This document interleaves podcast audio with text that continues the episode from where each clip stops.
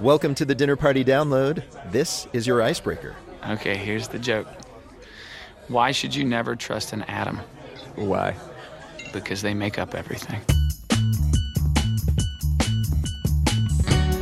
I'm Rico Gagliano. I'm Brendan Francis Noonan, and from APM American Public Media, this is the Dinner Party Download, the best arts, culture, and food of the week, delivered in tidy one hour audio form. Yes, you just got a teeny joke from filmmaker Jeff Nichols, the mind behind indie hits like Mud. Mm-hmm. We'll chat with him later about his new film, the sci fi drama Midnight Special, plus English pop band Tindersticks, DJ Your Dinner Party. Also coming up, actor and writer Lauren Weedman tells us about the concert that saved her family life, plus advice columnist Heather Havrilesky gives us the silent treatment. We'll make it work for radio, but first, small talk. All week long, you've been hearing these headlines. The subway system for Washington, D.C. will shut down for 29 hours. European leaders gather in Brussels tomorrow to finalize a plan to push migrants and refugees back to Turkey. The nomination of Judge Merrick Garland to the U.S. Supreme Court. Now for something you might not have heard. We are speaking with Danielle Henderson. She is a freelance culture writer writing for outlets like Vulture and many, many more. Danielle, what story are you going to be talking about at parties this week? Well, this week there was a controversy in cycling, believe it or not. Oh, what a surprise. My goodness. 26 year old Slovakian cyclist Peter Sagan uh, started his season with unshaven legs.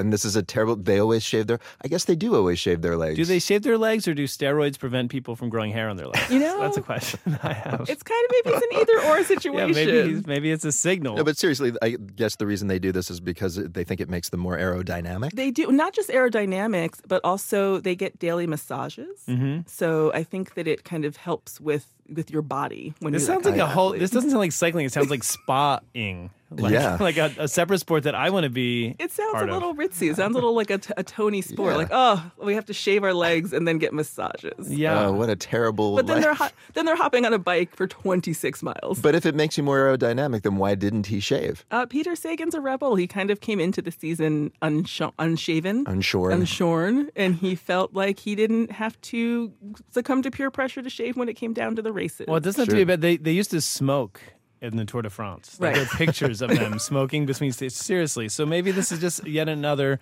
development Smoking, shaving. a modern cycling format. I somehow imagine because it's France, I just imagine them with those long filters for some reason. Well, that can get in people's spokes, so I think those are banned.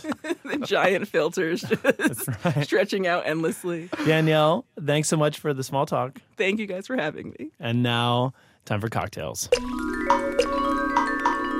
Once again, we tell you something that happened this week in history and then give you a fitting drink to serve along with it. It's our triple distilled history lesson with booze. Smooth. First, the history part. Around this time, back in the 19th century, one of the wonders of the natural world became one of the creepiest. Michelle Philippi tells the tale. Niagara Falls is the most powerful waterfall in North America. Every minute, 168,000 cubic meters of water flow through it. And on March 30th, 1848, it went dry. For real. That morning, townsfolk on either side of the falls, used to the constant roar of all that water, woke up to total silence. Where once flowed a mighty river, they found an almost empty riverbed, strewn with dead fish. This was terrifying on a bunch of levels. First of all, economically.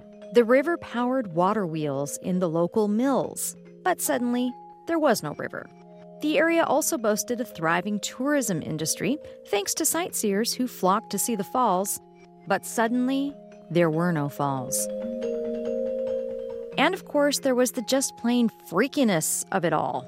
While some curious locals wandered the riverbed, collecting ancient tomahawks and other newly exposed treasures, thousands more crowded into churches and prayed for God to bring the water back. Turns out, the problem wasn't supernatural.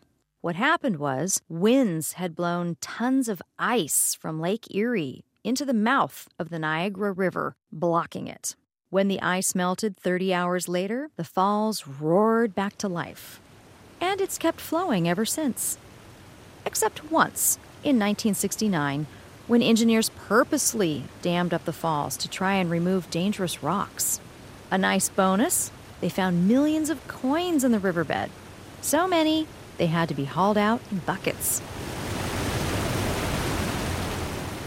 So that was the history lesson. Now, for a drink to go along with it, I am joined by Peter Ducci. He is a bar manager at the Remington Tavern, which is just downriver from Niagara Falls.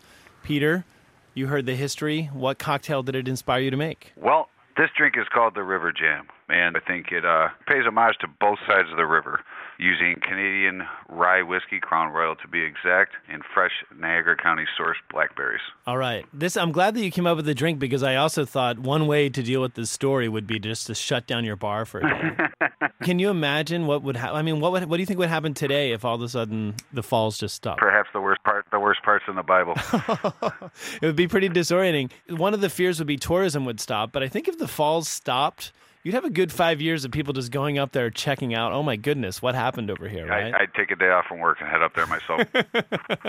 All right, Peter. So what's in your drink? Um, we have a. Uh, it's called a hum. It's a botanical liqueur uh, made from a master mixologist uh, out of Chicago. Okay. I think it's completely underutilized. I only discovered it myself uh, a few months ago, mm. but it's got nice flavors of uh, hibiscus, ginger root, green cardamom, and kaffir lime. So, did you select hum partially because uh, the sound that the falls make? You know, when it went silent. Actually, absolutely, yeah. There was a small humming when the ice jam broke. So, yeah.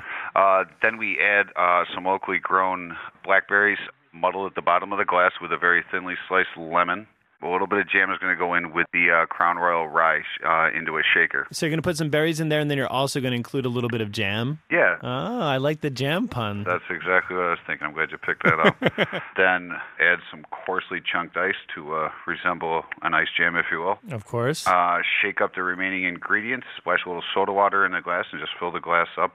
Absolutely refreshing and delicious. And then you put it in a super soaker and blast someone in the face with it, like like Niagara Falls. Only on spring break, my friend. Enrico, here's something. All right. Uh, New York State park officials are talking about damming up Niagara Falls again this year. What? Yes, they want to go in and repair a couple of pedestrian bridges. Oh man, grab your buckets, America. There's going to be coins for everyone. That's right. We're finally going to end income inequality in this country. At last. Well done. Thanks, Niagara. Yes. Uh, folks, until then, we've got a Raging Rapids worth of cocktail recipes on our website, dinnerpartydownload.org.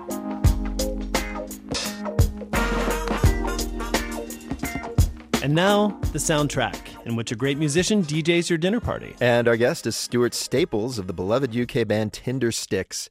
Their literate, atmospheric pop has graced the soundtrack of the TV show The Sopranos and of six films by the auteur Claire Denis. Mm-hmm. The band just celebrated their 25th anniversary by releasing their 11th studio LP. It's called The Waiting Room. Here's Stuart with a playlist and some bittersweet memories.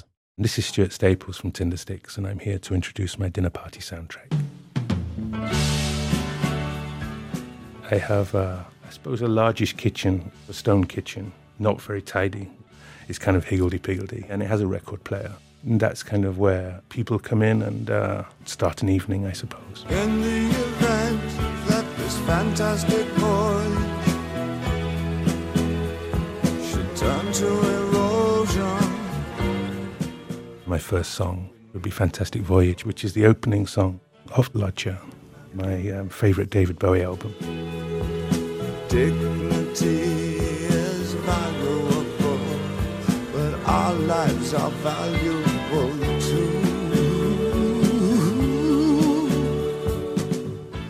When I was a kid and I listened to Bowie, it was probably my least favorite Bowie album. And gradually, it's kind of risen to the surface it's so relaxed with its creativity. It has such a delicate touch.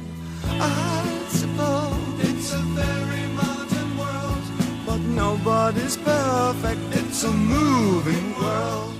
There's so much of Bowie's work that has touched me, and he is a, a huge reason that made us want to play music. It's like a voice of an old friend.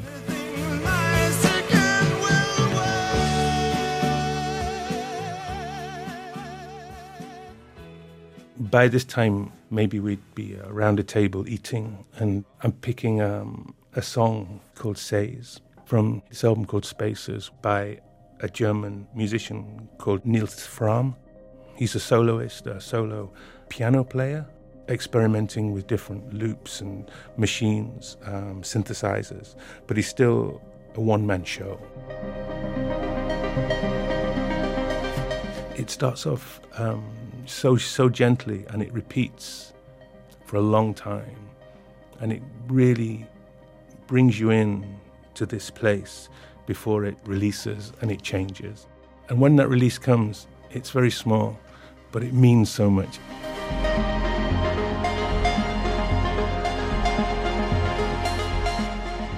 If I'm sitting around drinking and talking with my friends, I don't want something to be too aggressive. And I think that um, with the Nils Frahm record, they would go, "What's what's this? What's going on?" And I think that that's part of getting together as well is exchanging ideas. You know, you don't just want to play the music that everybody knows like all the time. You want to kind of um, say, "Check, check this out."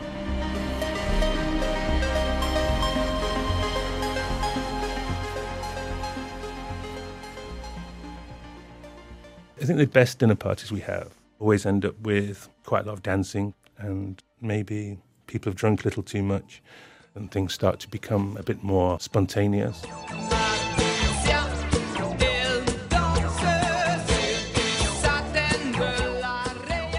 I've chosen a song, Marcia Baila, by Les Rita Mitsouko.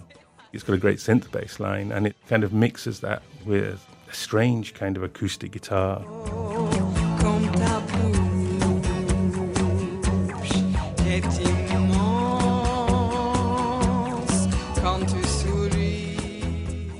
It's kind of French pop music at its very best, I think. You know, it's full of attitude. I would hope that there is a moment where this song starts and there is a bunch of people kind of on, on their feet.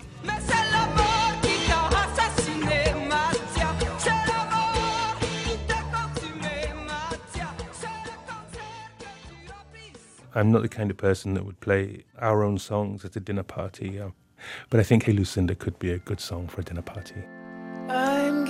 Tired of those. Tonight I'm gonna stay home. I spent a weekend in Montreal um, with my good friend Lhasa, Lhasa de Sela, and we went in the studio and we sang the song together and we had a great time.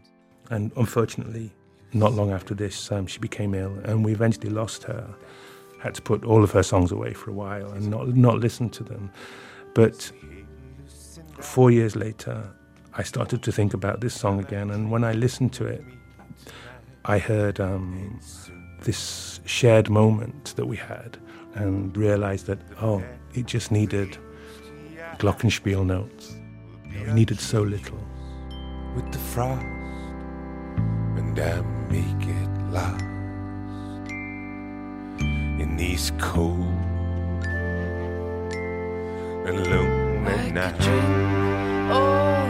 All this body could hold, but for the fear, I might fall over and break these brittle bones.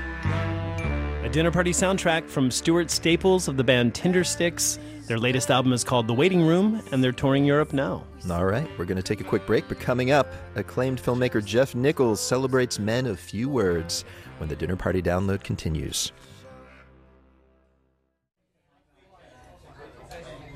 Welcome back to the Dinner Party Download, the arts and leisure section of public radio. I'm Brendan Francis Noonan. I'm Rico Gagliano. Later, fine art star Dan Colen defends pointlessness. Hmm. But first, let's meet our guest of honor. All right, and it's filmmaker Jeff Nichols.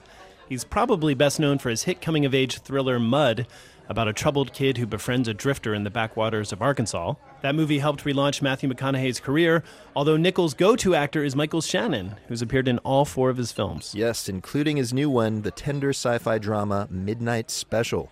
It's the story of a kid with supernatural abilities whose family must protect him as they're chased through the South by everyone from a religious cult to the federal government. Jeff has said one of his inspirations was John Carpenter's 1984 sci fi movie Starman. When we spoke this week, I asked what about that film moved him. I think the first time I encountered it was probably on TV. flipping through late night TV. It's just kind of like garbage, garbage, garbage. Hmm. and then you come across a showing of Starman. The photography in that film is is really beautiful. Hmm. You're just like, now wait a second, what is this? Hmm. I just remember being kind of struck by it. And then you get caught up in the story, and there's this mystery that's being handled very pragmatically. You know, like they seem like they're on the locations, you know, where these things were taking place. It looked like, you know, the gas stations and the roads that were really out there. And the character behavior seemed to be fairly honest. Yeah, it's pretty Um, realistic. It is, you know? There's something that attracts you to that idea that there's this like grand, otherworldly plot happening in a very realistic setting, I guess. Yeah, well, I mean, if you talk about my favorite films from those periods, and it's an earlier film, but Close Encounters is really the pinnacle. If you look at Close Encounters, Spielberg's depiction of American suburban life Mhm. at that period of time were probably more realistic than anything I'd seen in any other movie. You know, there's like, you know, they've got one of those playpens for the baby, but the baby's not in it. The baby's crawling around on the floor, and there's a toddler like with a stick, just like banging the Yeah. side of it, and there's always a kid like hitting a piano key. Yeah, the depiction and- of family life in those Spielberg movies like that and E.T. are just chaotic. Yeah. And then, of course, you know, you've got this mystery happening to these everyday people, and then it gets bigger and bigger and bigger, and then ends with this kind of mouth agape sense of awe Mm. at what the universe can potentially deliver. And, and I love that. Like, who doesn't want to make a movie like that? yeah. and it's I feel like there's also something inherently optimistic about that that I see reflected in your last couple of movies. This idea that, you know, you can live this maybe standard or even humble American life, but spectacular things can happen in the middle of it. Yeah, and, and I think it makes the extraterrestrial parts or supernatural parts, whatever they are, feel more grounded. It's like it grabs all that fun stuff and, and holds it closer to earth. I think it's telling that you mentioned the way family life is depicted in uh, Close Encounters because all your films are on some level about the difficulties of doing right by your family. And you're very sympathetic in your movies to all the family members, but especially, it seems to me, the husbands who often seem like these tough guys but are actually scared and they're fragile in a lot of ways. Are are those men always you? You know, some representation of yourself, or was there another family member like that who made an impression on you in that way? I think there were other family members. I mean, obviously, you can hear me talking. I like the sound of my own voice, and, and you know, at least when it comes to talking about my movies. Sure. But you know, I grew up in Arkansas, and my grandfather, especially, he cared for us very deeply, but he just didn't talk a lot. You Mm. know, and in fact, I remember the first movie in the American South that I saw that I actually thought was accurate, really accurate, was Sling Blade. Sling Blade, yeah. And when I heard Billy Bob Thornton's voice in that film, I was like, huh, that sounds like my grandfather, which is a little embarrassing to say, but that's about the amount that he talked. Mm-hmm. And I really like the idea that these men, their emotional capacity is not at all diminished. They just can't articulate the way they feel. What that does is it makes it kind of just emit from their pores. These are the men that it's not just that I knew them growing up, but they're the ones in a way I, I respected the most. It just seemed like a very pure, honest uh, way to approach life, not to have to explain everything on a talk show every time, you know, but uh, Yeah, yeah. but to just look at somebody and visit with them in a quiet way and, and know they're kind of in lockstep with you emotionally. Well, let's actually let's hear an example of one of these characters uh, from your film Midnight Special. This is a clip uh, in which Michael Shannon plays Roy, and he's a father. He's about to protect his son Alton from the armies that have been pursuing him. Dad, Yeah. are you scared?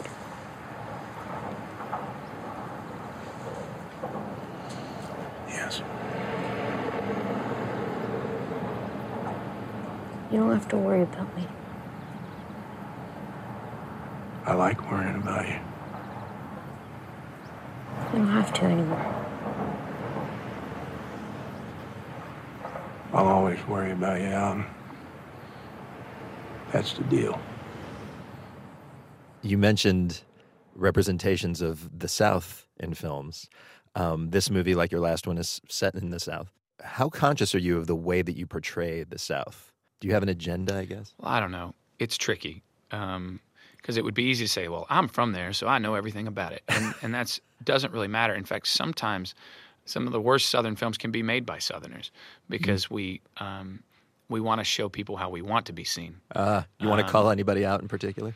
No. Well, I'll- I'll use an example. I've worked with actors before that have come from the South, and I hear them talk, And I'm like, you have a great natural Southern accent. This is beautiful. This will work out well. And then we start rolling the camera, and it's like, hey, yum, yum, yabba, yabba. and you're like, wow, where did that, where did that come from? They're putting it on. You know, they're just, yeah, they're laying it on thick. And it's like, wow, someone has told you what Southerners sound like. And now you're doing that. And, um, Mm. and that makes me want to cry. I think, you know, for me, because I'm susceptible to it as well, I try and just check myself on that as much as I can. I try to say, okay, I don't want everybody in a cool old pickup truck. You know, what would they really be driving? Um, and like, not everybody's listening to a perfectly timed Hank Williams track right when you want Yeah. it. They're usually listening to Korn with the K backward. I noticed actually one one of the characters in uh, Mud is wearing a T-shirt from the punk band Fugazi, which seems like the last thing I would ever imagine this like swamp rat kid would be wearing. That's my affectation. But also, you know, I came from Little Rock uh, in the 90s, and there was this really great punk rock scene. Like that happened. You're just kind of getting the the breadth of that Southern experience in there. It's not just a stereotype. Yeah, for sure. And not a lot of people saw that one coming. I did not, which actually uh, dovetails well with one of the questions that we ask all our guests on this show, and that is, tell us something we don't know, either about yourself or just uh, a piece of trivia about the world Well, I'll pull this. I'll pull this anecdote out of uh, Mud, if that's all right. from the movie, from making the movie Mud. Well, no, from um, there's a process in it. So Michael Shannon's character dives for mussel shells. Yes. And that was a tradition that first started on the Arkansas River and the White River and the Mississippi River because they would use the mussel shells for buttons. For buttons. But as yeah, they would make buttons out of them. Oh, I thought so. He's not diving for the meat, for muscle meat. He's diving for the shell. Well, but the thing is, buttons are made out of plastic now, which makes sense. And the trade of mussel shell diving on these rivers almost died away until in the 80s they figured out how to grow cultured pearls in these mussel shells. And so what they would do is sell the shells to the Japanese who became very good at growing cultured pearls. Oh, wow. It's not that the people in, in, in the South here are growing the pearls. They're getting the shells to send to Japan to grow the pearls. Correct. And uh, I was talking to one of the local mussel shell divers there, and he thought it was quite funny that women would go into these highfalutin stores and buy these expensive pearls that had been grown out of shells in the muddy river behind their house. Jeff Nichols speaking to us from Austin, Texas, where his new movie Midnight Special premiered this week at the South by Southwest Film Festival. It hits theaters this weekend. And by the way, this is a Fugazi tune just for Jeff, which happens to be called Brendan Number One. Yes. I don't think it's about you. It's a good title, though. I guess.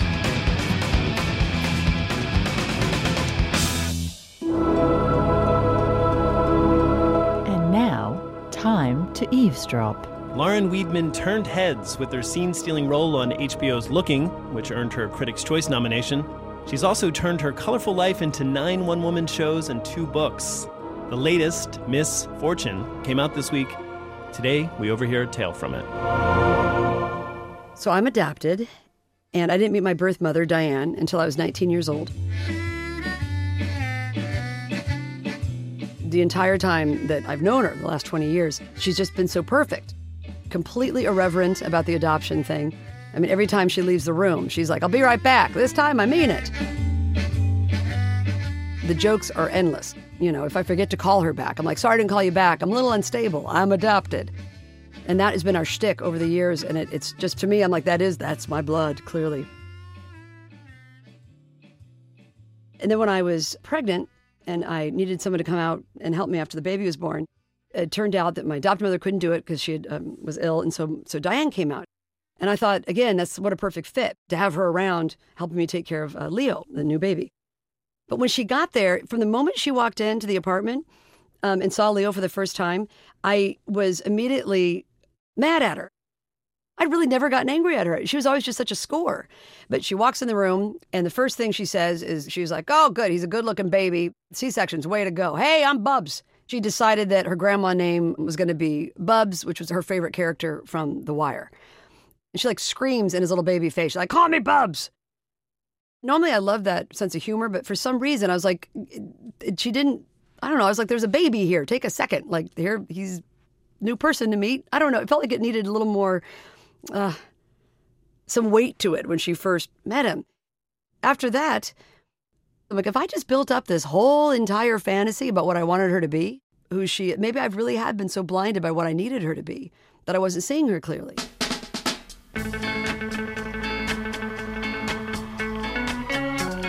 So fast forward a couple years later, I'm I'm visiting Diane in Indiana, and all of her family, my, my half brothers and sisters and stuff, all live there, and we all went to go see a Paul Simon concert. And then the song uh, "Mother and Child Reunion" comes on, and that's a song I've heard a million times. And at first I was like, "Oh God!" Like of course everyone's gonna look down, like, "Oh look, the mother and child who had a reunion are sitting next to each other." Blah blah blah. But the song comes on, and the lyrics were much more profound as I'm sitting next to Diane. little darling. I care for the life of me. Remember a Saturday. I know they say let it. And Diane reaches over and grabs my hand, and we both are crying during the song. And the course of a lifetime runs over and over again. After the, the concert, we were, we were walking out, and Diane turns to me and she goes, You know what? I need to tell you something, Lauren. Giving you up was the hardest thing I've ever done in my life. And it is the most painful thing that's ever happened to me. But I never wanted you to worry about that. And I never wanted to think that your your your birth was anything but good.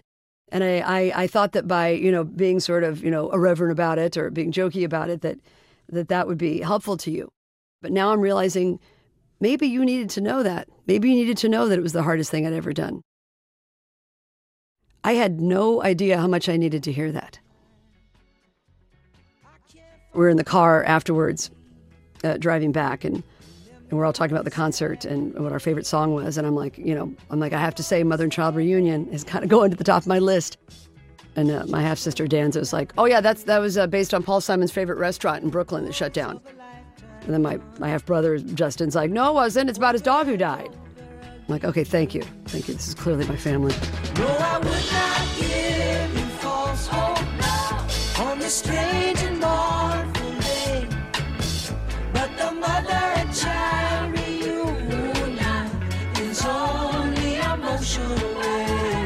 Lauren Weedman, her new book is called Miss Fortune Fresh Perspectives on Having It All from Someone Who Is Not Okay. And you're listening to the Dinner Party Download and to Paul Simon from American Public Media. To say I've never been laid so. Such a mysterious way. So, Rico, when I say March, Texas, and festival, what comes to mind? Marfa Myths. That's Duh. right. the Marfa Myths Festival, held in the tiny southwestern Texan town of Marfa. Yep. Now, some might think of the slightly larger South by Southwest Festival. That's nonsense. It is. Never heard of it. Yes, but for many, Marfa Myths has increasingly become the place to be. Mm. It's hosted by indie music label Mexican Summer and local art gallery Ballroom Marfa. There's a lot of music, a lot of performance art,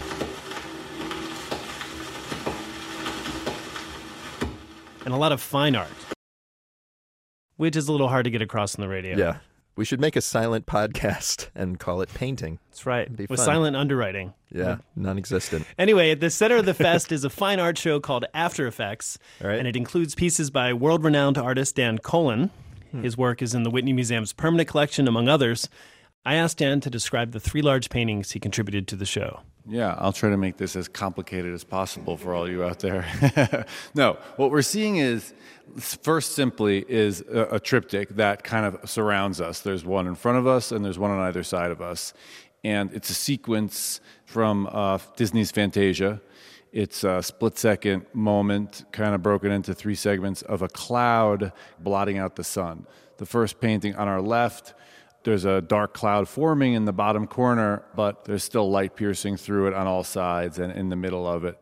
And as we look around, the cloud gets larger and larger until it's kind of this black mass. And also, I'm sorry to interrupt, it's purple. Uh, The, the cloud is purple and black, and the sky is white and blue. And the sky has very bright rays coming out of it, but the, even the purple of the black has a kind of looming quality, even though it's vibrant. Uh, but uh, what I'm trying to kind of accomplish is maybe transcend the image a little bit through the material and the way I apply it. Uh, uh, they're, they're sprayed oil. It's traditional artist oil paint, but it's, it's sprayed in many, many, many layers. and there's really nothing that speaks to any kind of like illusionistic deep space. So the clouds and the sky, on quick glance, you see them like the clouds in front and the sky in back. But when you actually spend a little time with it, there's really no space implied, and so they're kind of on one plane.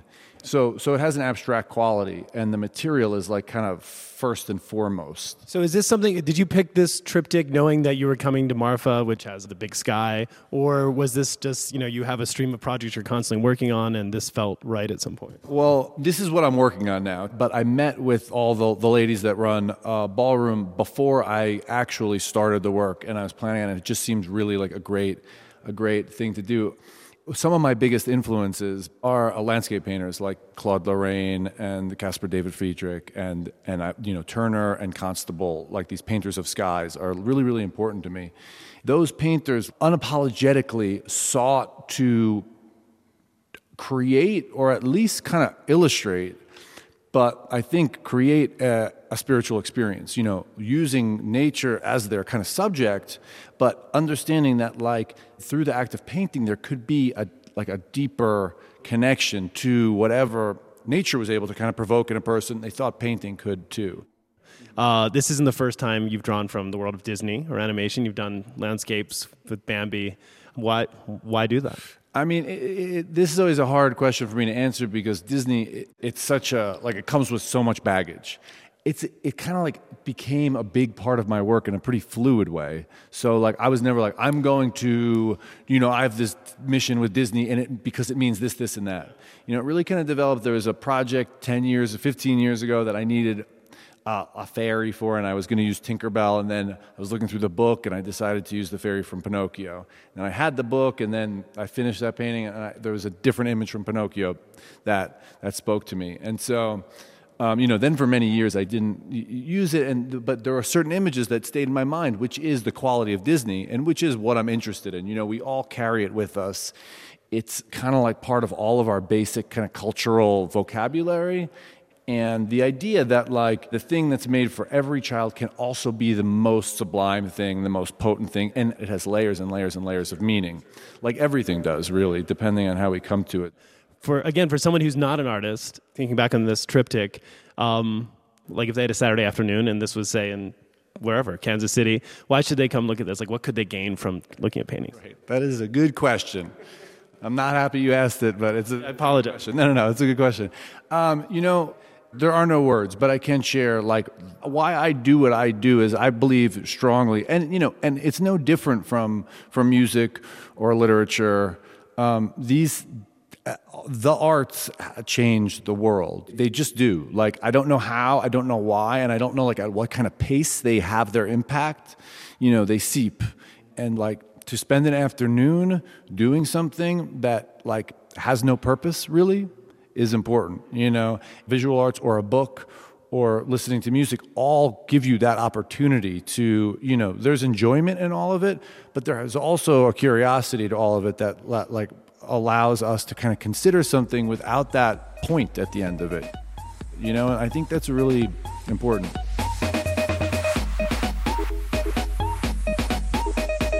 Dan Colen, his paintings are on display at the gallery Ballroom Marfa in Marfa, Texas. It's part of the show After Effects, which just opened as part of the Marfa Myths Festival. It runs through August. Well worth productively wasting some time at. True. Uh, all right, coming up etiquette tips, a whiskey shortage, and more when the dinner party download continues.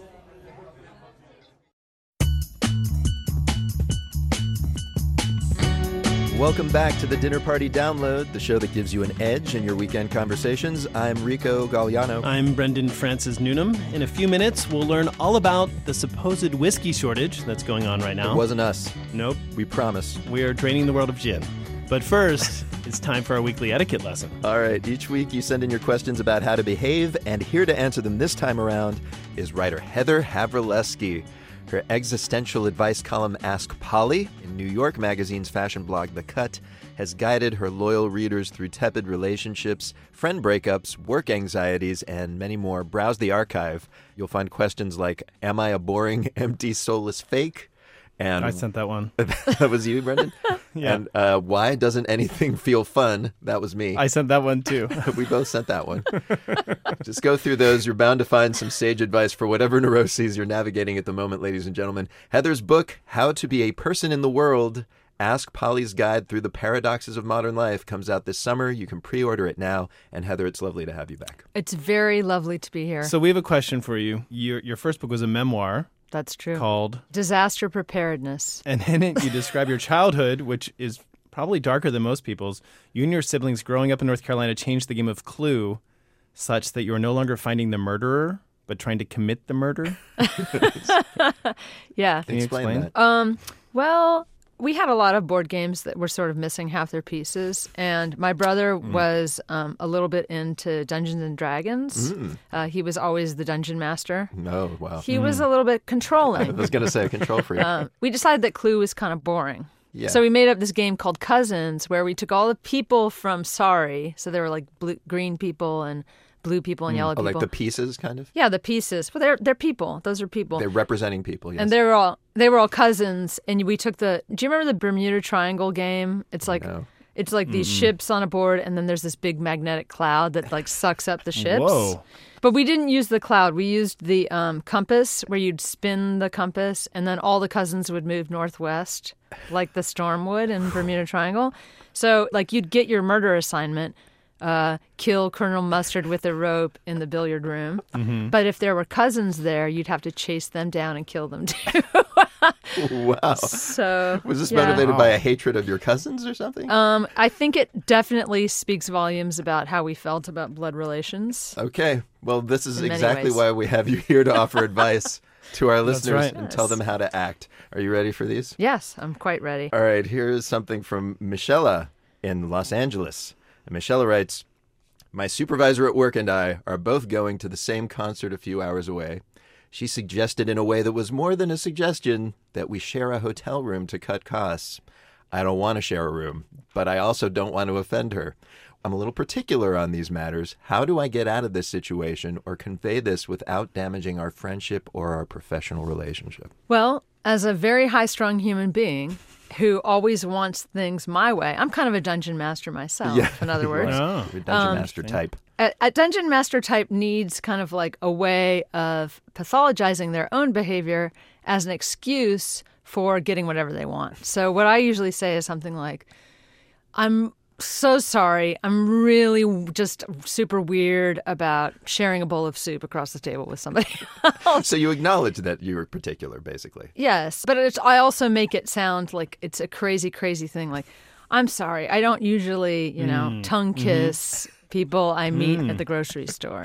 yes. So, It's you. it's you that has the But- problem, not the person that put you in this weird situation. exactly. Well, what if Michelle's supervisor is also a dungeon master? Um, it becomes a little more delicate because you don't want to telegraph you're crazy to a boss, do you? Well, you can also say, I love sleeping alone in hotel rooms so much. It's just such a rare luxury for me. Uh, I see. Put it Mm-hmm. in a positive light. Yeah, because I actually last year slept alone in a bunch of hotel rooms for the first time, maybe in my professional life. but it was a, a such a luxury to be alone in a, like a, a nice hotel room. You There you know, are. we literally stayed in fifteen dollar hotel rooms when I was a kid. Yeah. like Holiday Inn was high end. Yeah, it's like Super Nine Motel, is Yeah. what you were saying. exactly. All right, so it sounds like you have two options there, uh, Michelle. You can either portray yourself as pathological or just say you really need some alone time. Our next question comes from Melissa in Elizabeth, New Jersey. Melissa writes How do you handle family asking, Why are you single? or How's the love life? I understand asking once in a while, but I have a friend who does so every time we converse or text. I'm in my early 40s and frankly tired of being asked this question. You know, people who are not alone have this strange thing where they're they have like a background buzz of anxiety about being alone that goes on with them at mm. all times, like a like an old refrigerator that's just humming in the background. That they could be alone. they could be alone at any minute. So when they see someone who is alone, all they're really doing is making noise about their own fears of being alone. Um, they're mm. like, "Oh my God, mm. you're alone. Something must be done." So I think that the desire to care for the person who doesn't have a partner, I think it comes from a very sincere place. So first of all, you do have to keep that in mind. On the other hand, repeat offenders who continue to point out that you're alone, not only that, but they want to know, Mm-hmm. like, why are you single? I mean, that's like what you know. The, yeah. Why do I breathe? Like, what can I do about it? That's yeah, how it yeah. is. You want to say to those people, "Why are you married? Mhm. You know, like what? How's that going? Is it as good as you thought it would be? Why aren't you single? yeah. Why aren't you single? How's your love life? Are you guys still having sex? Do you remember love? it's true. So, what do you do with that person? Lately, I'm a big fan of the uncomfortable silence. If you've ever read the book One Minute Manager, which No, I haven't. all it is is when someone like a, a subordinate is not living up to their promise you go in and you s- tell them what they did wrong and then you Mm. let a solid minute of silence go by as they squirm uncomfortably in their seat Oh my god, I like this. as and I it's like, this this. weird punishment You thing. just stare at them if they ask you. Yeah, you Why just are look you at single? them. You just look at them, and then how about this, Heather? Because I feel like I do something like this. It's a nuclear option, I admit, but you just stare at them, and then you kind of maybe start to move your head back and forth, left and right, like while you're looking, but while making eye contact. yeah yeah like that's not that you're making bad choices bad choices All right. There you go, Melissa. Uh, here's something from Diane. Diane writes I've been invited to friends' homes who insist that you leave your shoes at the door. I Mm-mm. don't want to take off my shoes. I don't like walking around barefoot, and more likely than not, the shoes make my outfit. How do I say nicely? I'd rather keep my shoes on. I mean, this is. I want to hear what you have to say about this, Heather, because I have the same issue as Diane. I You know what's say. extra terrible in this situation is when you're a woman and you haven't gotten a pedicure. Mm. You're walking around with these terrible, dirty, snaggle-tooth toenails. Yeah, that's that's a Um, medical term. Chances are you can get away with walking into the house with your shoes on. If they care enough, they'll come up to you and say, "Could you take your shoes off? We don't really wear shoes inside." Yes, yes. At which point you can just give them the one minute of um, scoldy silence. Yeah, exactly, exactly. You just stare at them and move your head side to Wow, side. you guys really hate taking your shoes off. It's amazing. because in New York, you're walking around for ten hours. You're walking around with wet socks or like whatever. It's just gross. You it's guys, just what gross. happened to you guys' feet? You got wet socks and snaggled teeth. I use them. Unlike LA, we're not driving from place to place. That's so true. I, Unlike us Angelinos. I know you wear just pre-eye on your feet. our feet are gross, Rico. You don't even want to see our feet. Oh yeah, my feet are dirtier than the outside of my shoes. Why would you want these filthy, filthy things on your floor? I definitely am not having you guys take your shoes off in my house. But thank you very much, Heather, for telling our audience how to behave. Oh yeah, I, I am here as a beacon unto you all. Heather Havrilesky, she writes the Ask Polly advice column for New York Magazine's fashion blog The Cut. Her Ask Polly book, How to Be a Person in the World, comes out this summer. And folks, if you have a question, we want to hear it. Send an email to us through our website, dinnerpartydownload.org, and you can do that with or without shoes. With shoes.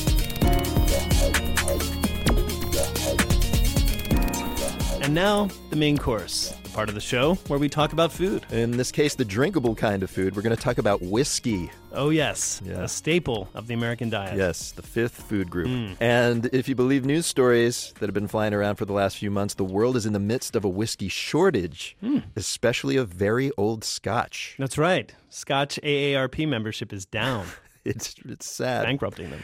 So the thing is, for folks who don't know, Scotch is aged in barrels, sometimes for over a decade. And back when that stuff was put in the barrels, whiskey companies didn't realize that today there would be so much more demand for this stuff. And they didn't make enough to accommodate that demand. That's right, or at least that's what some people say. Others aren't so sure. This week I spoke to Reid Mitenbuler. He wrote the book Bourbon Empire about the history of American whiskey, and he's got a contrarian view of the shortage, although he does admit whiskey demand has skyrocketed. I asked him why. there are a number of you know theories floating around. You know, the one I like to say is you can use the American whiskey market as an example. America was a whiskey drinking nation. And then in the 60s, you saw the market start to crater as baby boomers started to affiliate whiskey as kind of an old man's drink. It was, you know, part of the past, and they turned to lighter drinks like vodka and that kind of thing. And they were rejecting the past. And I think the reason it's popular today is a reversal of that. Yeah, we're Um, embracing the past in the cocktail world. We're embracing the past. There's a nostalgic element and also a fashion statement, I think. Definitely. And then also, it's my understanding you also have the rise of, you know, a whole class of new scotch consumers in places like China. Well, absolutely, international markets. And when I talked to the companies while doing book research, you know, they told me that if demand really booms in places like India and China, it's going to clear them out. Uh, one of the companies told me if everyone who drinks scotch, and scotch dominates international markets, If one person in a bar every night were to switch their order from scotch to some kind of American whiskey, be it rye or bourbon, it would just clear out all the warehouses in the United States. It's it's there'd be none left. That's what they're worried about Oh, is no. those markets. I can't imagine an America without whiskey. That's a nightmare. It'd be like The Walking Dead, right? The whiskey version. It's terrible. Wandering around trying to find it. I don't want to live in that America. No. I mean, clearly that's probably not going to happen. But the, in the meantime, some of these old scotches are now going for insane prices, right? They are. You're seeing bottles on the US side of the market that, you know, were maybe 50, 60, 70 dollars just a few years ago. You'll see them in these kind of gray market, black market sites on, online going for thousands. And sometimes you'll see the empty bottles going um, for just a couple hundred, which, you know, if you're buying your liquor online from some guy, I'd be a little suspicious. Now, I know that you take a contrary view of this shortage. You don't think it's as bad as it's being made out to be, and that it's kind of a speculative bubble. So explain that. So there have been a lot of articles and a lot of press recently about you know this whiskey shortage, which is a great headline. You know, sure. They always kind of come with this image that you'll walk into your liquor store and it's going to be this barren wasteland, you know, Yes. like tumbleweeds. There's like a lone wolf howling off in the in the distance, you know, and it's like you're not going to be able to get whiskey whatsoever. right. But a lot of these brands are actually on allotment. You know, a certain amount is set aside for certain regions, the way liquor is usually distributed. And, you know, before it would run out, say, in three months. Well, now it's maybe running out in two months. So there might be a month gap where you're not going to find it. But if you wait a little bit, you are going to find it. I And, you know, and if you take your gaze and you move it just a few inches over on the shelf, you're going to see something else that's really good, maybe even better, for maybe even a lower price.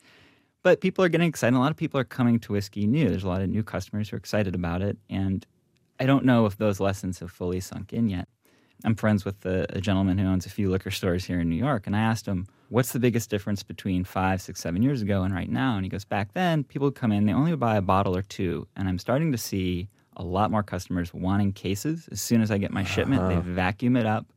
So I have this vision of a lot of whiskey geeks, you know, they've got these basements and closets full of whiskey. It's like a scene from Indiana Jones or something. You open it up and there's a glow and, you know, they're huddled with a shotgun. You know, get away from my whiskey. They're speculating, basically. They're holding on to it to, in, in case it becomes incredibly valuable. Right. And this is something that has always happened to whiskey. Even back in the 1800s, um, you had these speculative bubbles. But what you're saying is that there's not actually a shortage of some of these bottles. They're just people buying up tons of it and stowing it in their basements in the hopes that it becomes more valuable. I've seen it. I've got a couple friends and acquaintances.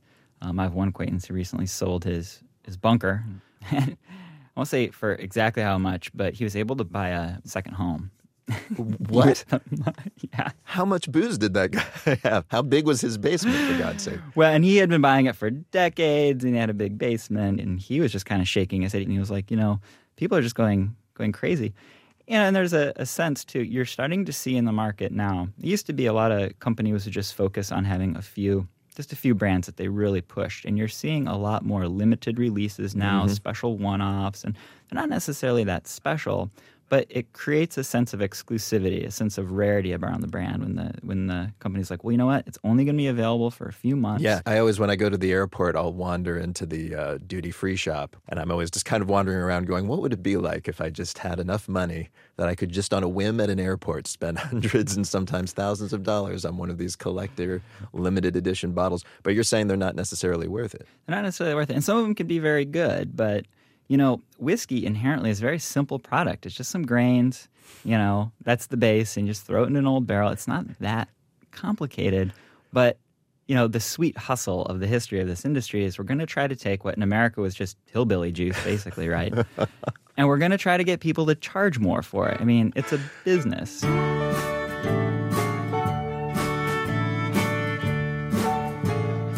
Reid Mitenbuler. He wrote the book Bourbon Empire, and he also gave us a list of great affordable scotches. One of them is actually 29 bucks at Trader Joe's. That list is Mm. on our website, dinnerpartydownload.org. And that's the dinner party download for this week, folks. Next week, we'll chat with the great graphic novelist Daniel Clowes. Yes. Tune in for that. Meanwhile, let us tell you that Jackson Musker produces the show.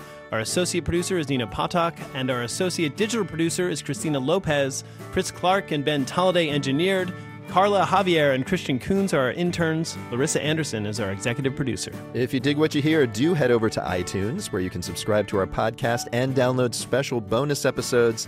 We've got one up there right now featuring never aired conversations with Alan Cumming and Oscar winner Adam McKay. Enjoy and bon appetit.